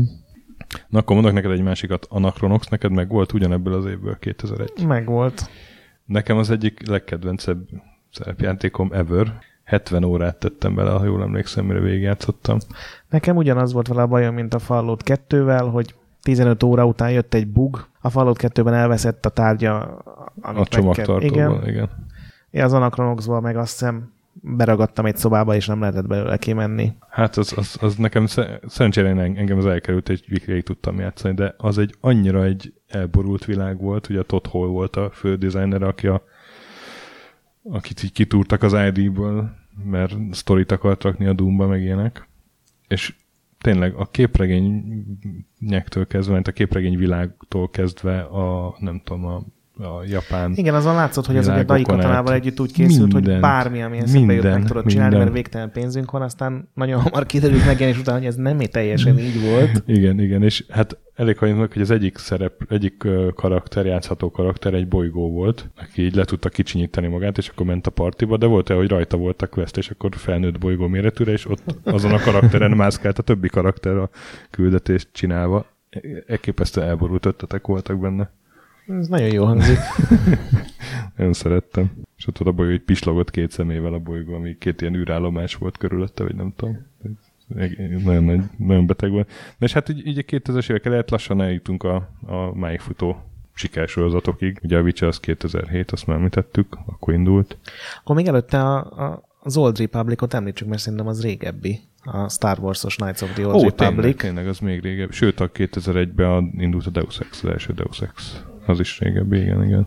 Nekem az Old Republic egy hatalmas élmény volt. Ez nekem pont az a, a BioWare összekevert egy a nyugati RPG-ket, egy kicsit a japán RPG-kben ezt a stories dolgot, meg a nagyon jó kitalált karaktereket, és berakták még ráadásul egy Star Wars-ba, ráadásul egy jó Star Wars, vagy pont akkor voltak a korai epizódok, meg a 3D-ben kiadott klasszikus trilógia, ami annyira senkinek nem jött be, és ők megcsináltak egy ilyen, ilyen ős Star Wars-os, fantasztikus hangulatú dolgot, az nekem az egyik örök kedvencem, az a két játék. Neked az nem, nem volt de, ilyen? De, abszolút. Én azt, az meg volt első xbox ugye? Jól, jól igen, nem igen, arra. Akkor még a Én azon, azon játszottam. Azon szerintem végig is játszottam az elsőt, a másodikat nem. Ugye a másodikkal volt az, hogy azt hiszem karácsonyra vagy valamilyen dátumra ki kellett adni, és a játék uh-huh. fele az nem készült el, és aztán így kihekkelték a lemezről egy csomó párbeszédet, meg küldetés, meg minden, és abból is csináltak egy ilyen restoration projektet, ami gyakorlatilag 20 órával megnöveli a játék. Ez még ezen 2003-4 körül volt? Aha, igen, Ah, igen. Igen, igen. És 2007-ben jött a Mass Effect, szintén BioWare. Hát az meg ez a következő. Az meg, hát én nagyon, én figyelj, én a Mass Effect 1-2-3-nak a, a 120 játékórájából 119 és felett imádtam. Én is. Én, én, nagyon, én rajongó voltam teljesen. Én vagyok és, is, engem nem és- zavart meg az és utolsó én, fél én azok óra. közé tartozom, akik, akik a végén ordítva kurva anyáztak, amikor a harmadik rész befejezése, a minden idők egyik legrosszabb játék befejezése Én szerintem. nagyot csalódtam benne, de az, hogy a, viszont a, az utolsó 20 perc előtti három óra viszont minden idők egyik legjobb játék három órája volt számomra, az az iszonyatos feszültség, az Aha, utolsó csata, hogy volt, igen. az nekem sokkal többet ér, mint az, hogy maga ez a végső befejezés nem volt jó. Egyébként Mhm. nem tudom, hogy lehetett volna jól befejezni. Ezen nagyon sokat filóztam, de sehogy. Nem így, az biztos. Oldják, Tehát oldják meg. egyébként például a Deus Ex-ből a legutóbbi, a Most Human a, Revolution. a Human Revolution, igen. ugyanilyen szar vége volt, hogy három vagy négy számítógép közül választhattál, és amiatt senki nem balhézott. Uh-huh. Vagy azért, mert nem szerették annyira a játékot, hogy megzavarja őket, vagy mert nem tudom elképzelni, Egyébként az Impossible Mission 2-nek is ez volt a vége, hogy három számítógép közül választottál. Most így eszembe. Mindegy. Én ma azt olvastam, hogy a Wizard 5 volt az első szerepjáték, amivel többféle befejezés volt. Valaki tud régebbit. Wizard jött. Igen, és de, de az is- még ugye nem sztori alapú Aha, volt, igen, hanem igen, hogyha igen. megöltél benne nem tudom kit, akkor nagyobb volt Aha. a kincs a, a végén. Engem meglepett, hogy ilyen sokáig kellett várni, Hm. de állítólag ez. Na és hát ugye most meg az van, hogy, hogy a indie szténában, vagy hát a, a nem, nem az ilyen A-kategóriás stúdióknál meg virágzik ez a újabb reneszánsz, ez a Pillars of Eternity, meg Wasteland 2. Ugye jönnek össze, vagy legalábbis az elmúlt években összejött pár ilyen jó kis Igen, izometrikus. Valamikor RPG. elkövetkezendő egy évben jelenik meg a, a Torment, Így ugye, van, ami így a van. Ezt nagyon várom. Uh-huh. És nem tudom, hogy ismered azt a Numenera nevű világot, Uh-huh. ami egy tök új szerepjáték, tehát Na. pár éves. Én megvettem a szabálykönyvet, mert annyira érdekelt a játék, és egy ilyen fantasztikus dolog, tehát egy ilyen több trillió éves világról, világon játszódik, ahol már minden volt, tehát civilizációk ezrei pusztultak el, forradalmak, kihalt az emberiség 40-szer, robotok élt, tehát minden, ami sci-fi könyvben vagy fantaziban mm. olvastál, az megtörtént ötször, és egy ilyen iszonyatos romvilágon játszódik, ahol, ahol bármi lehetséges, tehát ott is vannak ilyen bolygóméretű lények, meg, meg drónokkal halásznak az de ilyen, tehát az a legvadabb ilyen kreatív dolog, amit el tudsz képzelni, és én attól én nagyon sokat várok. Mert ugye a pénzképes csapatát ők, ők, ők rosszat csak nem fognak csinálni. Ja, hát én az új, új pénzképet várom most nagyon, meg a, az új South Parkot, bár az ilyen guilty pleasure. Nem is tudom, hogy... De hát a szerepjáték az is. Az egy japán Egy RPG japán alapján. RPG. Az most nem semmi baj nincsen. Most, Igen. hogy vicces a világ, az nem baj. Ja, Én, én összeírtam pár olyan dolgot, ami, amiről biztos, hogy nem beszélünk majd, és tényleg így is lett. De hogy szerintem érdekes, és valószínűleg mindegyikünknek van ilyen pár dolog, mint Figyelek. ugye neked az Anachronox. uh-huh. Hát ugye volt ez a Dragon Knight nevű sorozat Japánban, ami az első ilyen erotikus, sikeres RPG volt. Nem tudom, a Knights of Xentar mond-e valamit. Hogyne, Knights of Center, figyelj, ú, arról milyen Az a Dragon van. Knight 3-nak a Igen, igen, fél igen. illegálisan lefordított verziója. Neked az megvan? Nem, nem. Hú, azok ilyen, ilyen uh, egy ilyen hagyományos japán szerepjátéknak tűnik, amíg az állóképek meg nem jelennek benne. Mint tudod, szoktak ilyen egész képernyős állóképek lenni, amik hát egy ilyen a, hát ilyen hentai képek gyakorlatilag, azt lehet A mondani. DC nem? Engine-re jelent meg, tehát azok Aha. a gyönyörűen megrajzolt, tudod, annak ilyen, spet, ilyen nagyon szép színei vannak, és gyakorlatilag a, ebben is megmented a nőt az orkoktól, csak az orkok méppen mielőtt megerőszakolják, Aha. akkor és oda, és de már letépték a ruhájának a jó Aha, részét. Ö, és nagyon hálás a hölgy, miután megmentetted ettől a sorstól, és Ez gyakorlatilag szuper, erre a stílusra épül fel az egész. Ez az Aha. Elf nevű cég csinálta, akik ezzel elsőprő sikert arattak Japánban nyilván, aha. és csak a harmadik rész jelent meg angolul, vagy A- a tehát Knights az of Center igen, néven, a of Center. Figyelj, abból egy olyan negyedik fal lebontó élményem van, hogy beszarsz. Na, A Kandókoleszban játszottuk, sőt a Hancu játszott vele, mert, mert ő cikket írt a Szovban. Volt erre egy hosszú leírás. az nem az a És- játék, amit itt többen akartok így egy képernyő előtt Nem, de, nem, de úgy, hát, hát úgy, úgy egy fiú kollégiumban ez máshogy működik, és hát ott jókat rögtünk, mert egyébként nagyon vicces is, tehát elképesztően humoros beszólások És vannak. az a furcsa, hogy az alapsztori Japán az egy tök komoly szerepjáték, uh-huh. és amikor lefordították, akkor azt mondták, hogy hát ez, ez, ez Ja, a hogy pornó meg a poén az, az, az úgy együtt megy, úgyhogy csak, az angol, viccek. csak az angol verzió vicces? Igen. Azt a mindent, ezt se tudtam. Na mert az volt, hogy ott, ott éppen valaki, valamelyik hős fűzött, fűzte valamelyik csajt, és ott kibontakozott éppen egy ilyen lamúr, és már tépte le róla a ruhát, nem tudom, és jelentek meg egymás után ezek a erotikus képek, és kialakult egy ilyen kórus a szobában, hogy már nem tudom, mit mondtunk, de hogy, hogy Én el tudom képzelni sajnos. lehet, hogy azt, hogy, hogy tép, tép, tép, vagy, vagy Igen. nem tudom, lehet, hogy nem pont ezekkel a szavakkal, de, de és akkor elkezdte azt egy ember, két ember, és akkor átjött a másik szobából még három, és a végén már egy tíz ember a monitor előtt egy, így szurkolt, mint a foci meccseken, hogy Ancu megpróbált játszani a karakterre, és akkor egyszer csak így, így megszólalt a, a csaj a játékban, hogy de figyelj, mi ez? Hallod? Te is hallod ezt? Mire a, mire a férfi karakter meg, á, hogy csak a játékosok. És az egy, egy, egy, egy, feltehetettebb pillanat volt. Erre ma egy indie játék fölépítene egy teljes Nagyon ilyen 10 durva. dolláros élmény. Nagyon durva élmény volt. Na mindegy, igen, bocsánat. De biztos te is akartál mesélni erről. Nem, nem, én csak az, hogy én teljesen véletlenül, amikor ez megjelent, én letöltöttem, vagy megkaptam valakitől, akkor még nyilván nem letöltöttem, és elkezdtem játszani, és annyira megdöbbentem az első képnél, mert addig tényleg egy Mhm. tök átlagos Hát, igen, igen, igen. RPG megy a hős, fejlődik, szintet lép, varázsol, kardozik, hogy az, az szerintem az ilyen pszichoszexuális fejlődésemre remek hatást gyakorolt az a játék. És aztán megjelent Playstation-re a negyedik rész, és ott nem lehetett ilyeneket. Tehát ott mindenkit újra kellett rajzolni, és nemrég megjelent egy ilyen japán interjús könyv, és ott a, a, az egyik csávó mondta, hogy ez volt az egyik legszomorúbb munkája életében, hogy a gyönyörűen megrajzolt melleket el kellett fenni ruhával, vagy pont oda rakni egy kardot, vagy egy fát, vagy valamit. De azoknak még volt több ilyen játék, Compromissionre emlékszem, az is ilyesmi volt. Nem? Igen, de azok Csak már mind külön, csak ez nem ez, a, nem ez a sorozat volt. aha. Igen, igen. Aztán volt még 94-ből a Superhero League of Hoboken, Mm-hmm. ami már ugye a címével Mhm. szerintem ott van a legnagyobbak között. Ezt az a Steve Merecki írta, aki azt hiszem az Infocom, Infocom, igen, igen. kalandjáték, és az egy ilyen gyakorlatilag egy RPG paródia volt, ilyen teljesen őrült hősökkel, egy posztapokaliptikus Hobokenben kellett bandát építeni, és mintha egy fallót paródia lett volna a fallót előtt. Hihetetlen poénokkal, de egy tök mély RPG, úgyhogy szerintem azt így érdemes elővenni. Még Mhm. sajnos nem lehet kapni a Gogon, de Ennek volt egy előzménye, és ez a Leather Goddesses of Phobos, ami azok szintén egy össze, ilyen... összefüggnek? Ö, igen, igen, igen. De az, ami az kalandjáték. az kalandjáték volt, és egy ilyen erotikus. Igen, annak is nagyon jó címe van. Igen.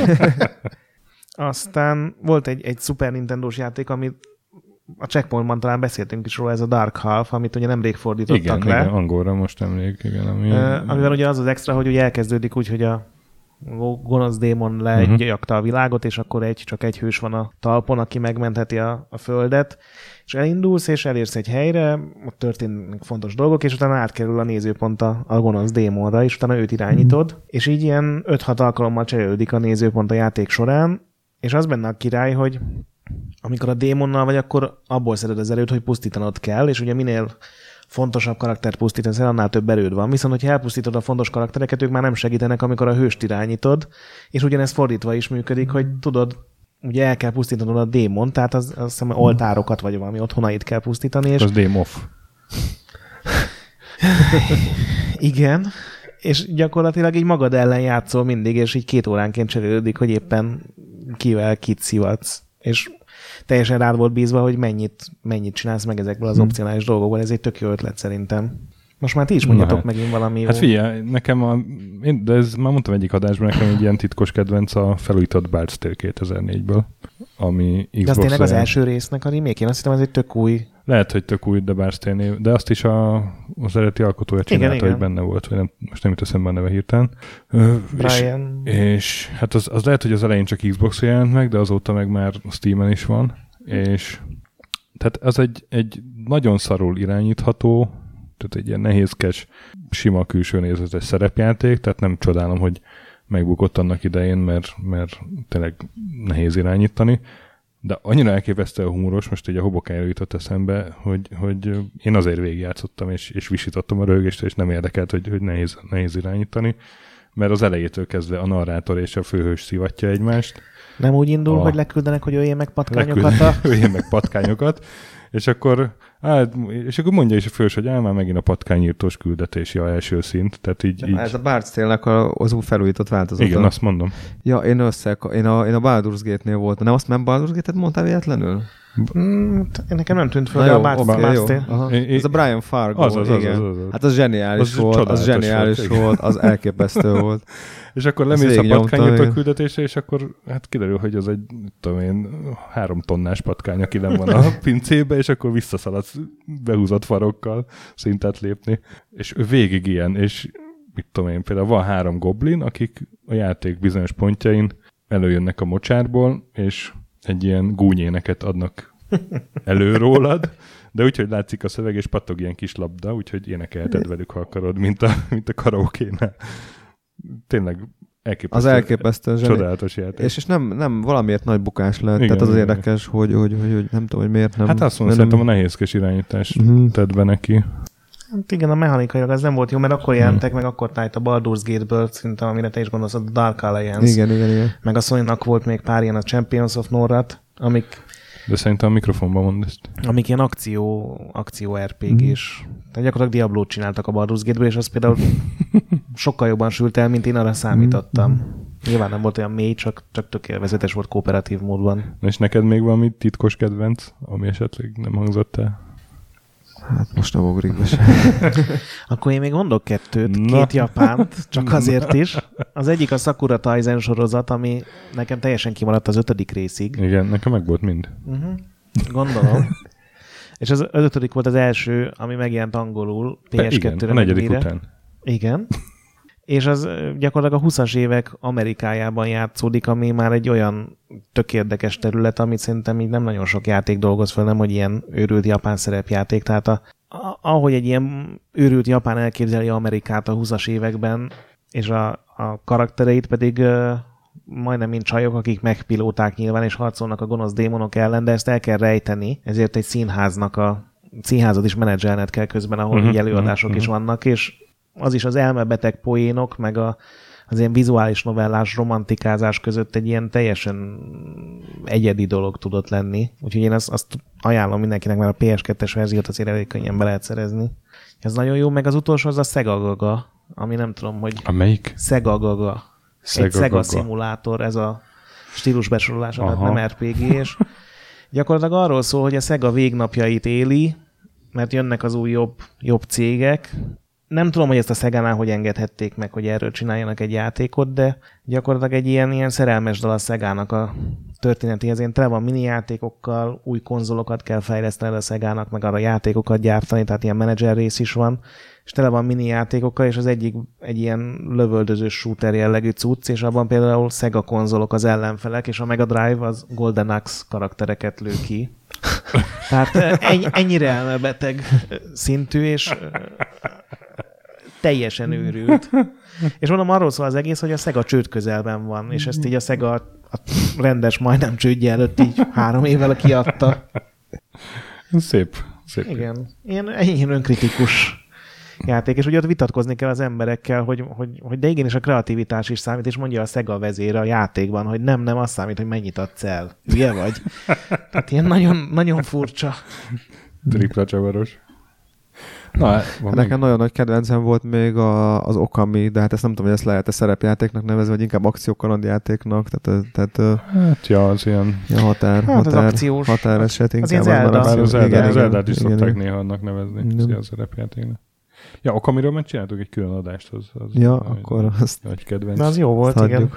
Igen. Na hát, meg biztos rengeteg ki. Most a Darklands ugrott be, azt is kihagytuk. Meg, Meg a Persona 4-et is Ishard, meg a kihagytuk. Persona, ja. Tehát mindegy. Tehát majd lesz egy külön adás a játékok, amiket ebből az adásból kihagytuk. Igen, plusz az MMO-k. Meg lesz egy külön adás az MMO-knak, mert azt, azt ugye direkt nem ejtettünk szót arról. De hát azért így nagyjából a kezdetektől jutottunk a napjainkig, és, Várjuk a Mass Effect-et. és várjuk a következő, igen, az Andromédát. És akkor beszéljünk meg kicsit rólad, Ber, hogy ugye egy éve, bő egy éve ültél itt velünk, és azóta mi történt veled? Mert történt egy-két dolog, én tudom. Ha? Ha? Hát, nem is tudom. De ö, legutóbb, legutóbb, legutóbb itt ültél, akkor beszéltél erről, hogy készül egy regényed. Ez megjelent, nem? Igen, igen, hát az, az tíz éven keresztül készült, konkrétan 2004-ben kezdtem írni. Úristen. Tehát egyetleneim után egy évvel. Nukem Forever?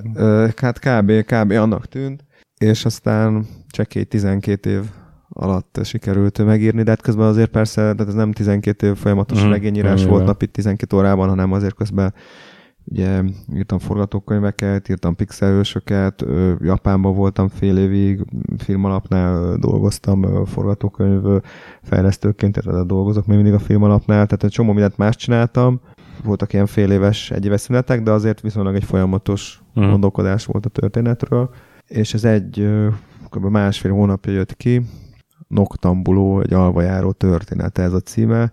Ugye ez a Noctambuló, ez latinul alvajárót jelent, és ez egy ö, ö, kb. 500 oldalas ö, történet, ö, hát egy ilyen kultúrtörténeti és fantasy elemekkel megspékelt ö, tulajdonképpen szép irodalmi kalandregény, tehát egy ilyen kevert műfajú történet, Mhm.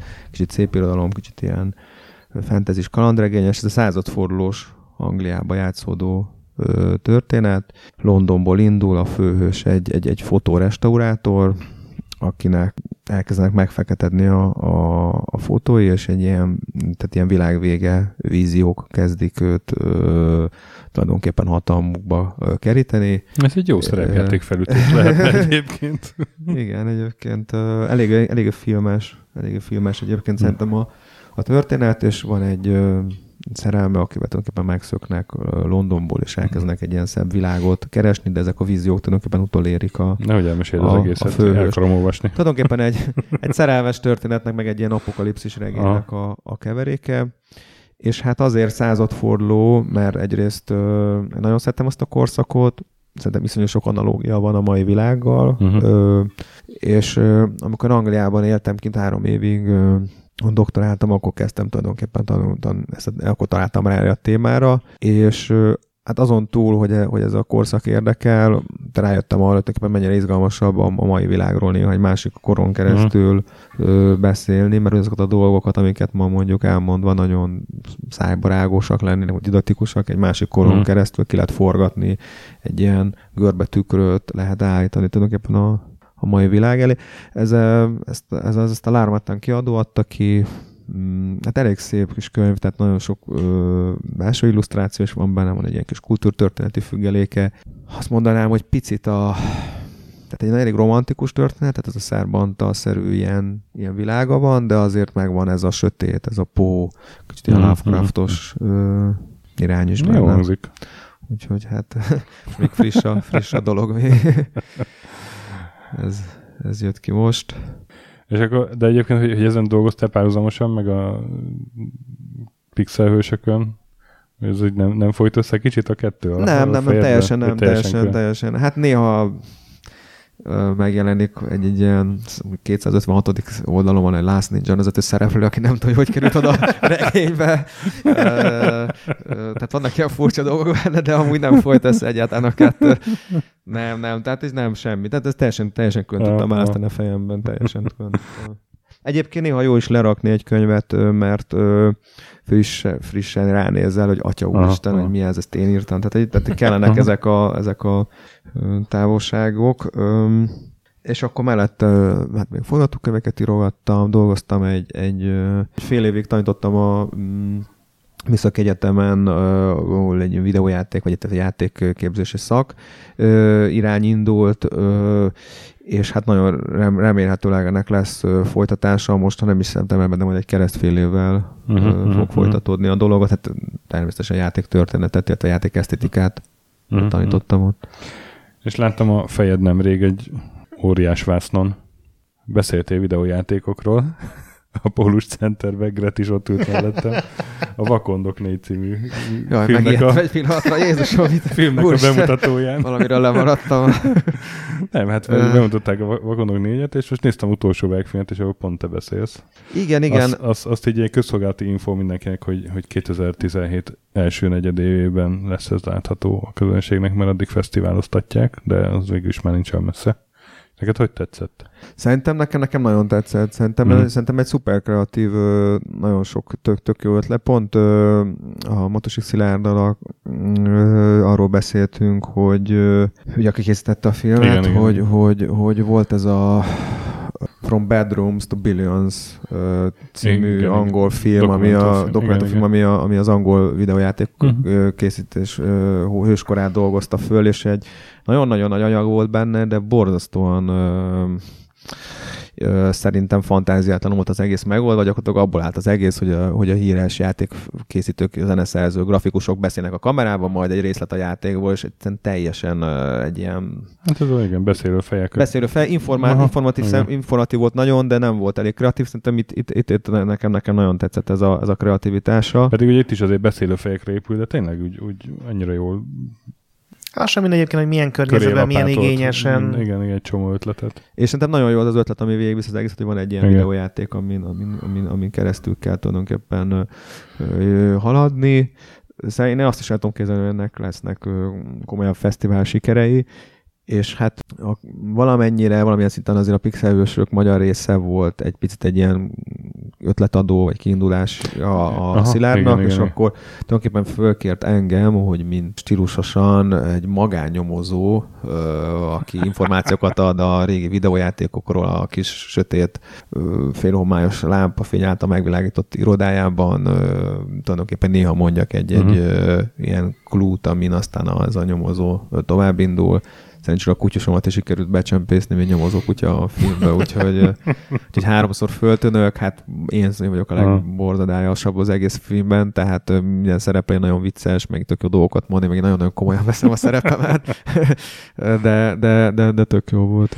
És, és azt jól tudom, hogy ezeket a interjúkat, amiket felvettek, ezeket te megkapod egy esetleges uh-huh. pixelősök kettőz, ami abszolút, a magyar fejlesztőkről szól? Abszolút, tök aha, jó. Ja, ez ilyen kiindulás alapnak is tök jó lesz, meg ugye nagyon régóta szeretném uh, folytatni ezt a, ezt a dolgot, ami, ami, ami félbe maradt. Hát főleg azért, mert már sokan, például mint amilyen a Robert Stein, az, azért az már nem, nem, nem fiatalok, és el, mint szóval mindenképpen jó lenne minél előbb őket elkapni. Ezt akarom, hogy ez nem, hogy tíz évig készüljön. Hát igen, igen, igen.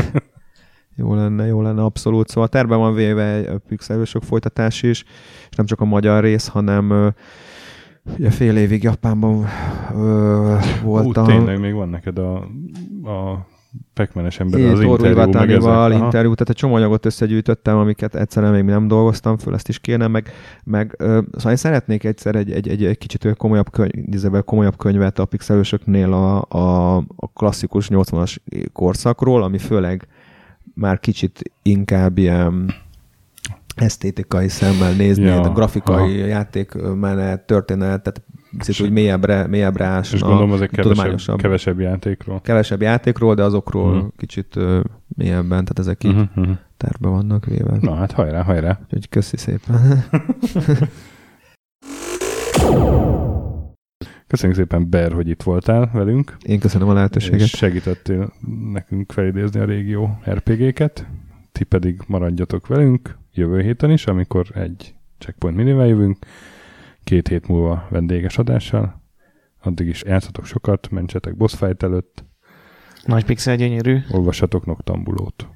Sziasztok! Sziasztok! Sziasztok!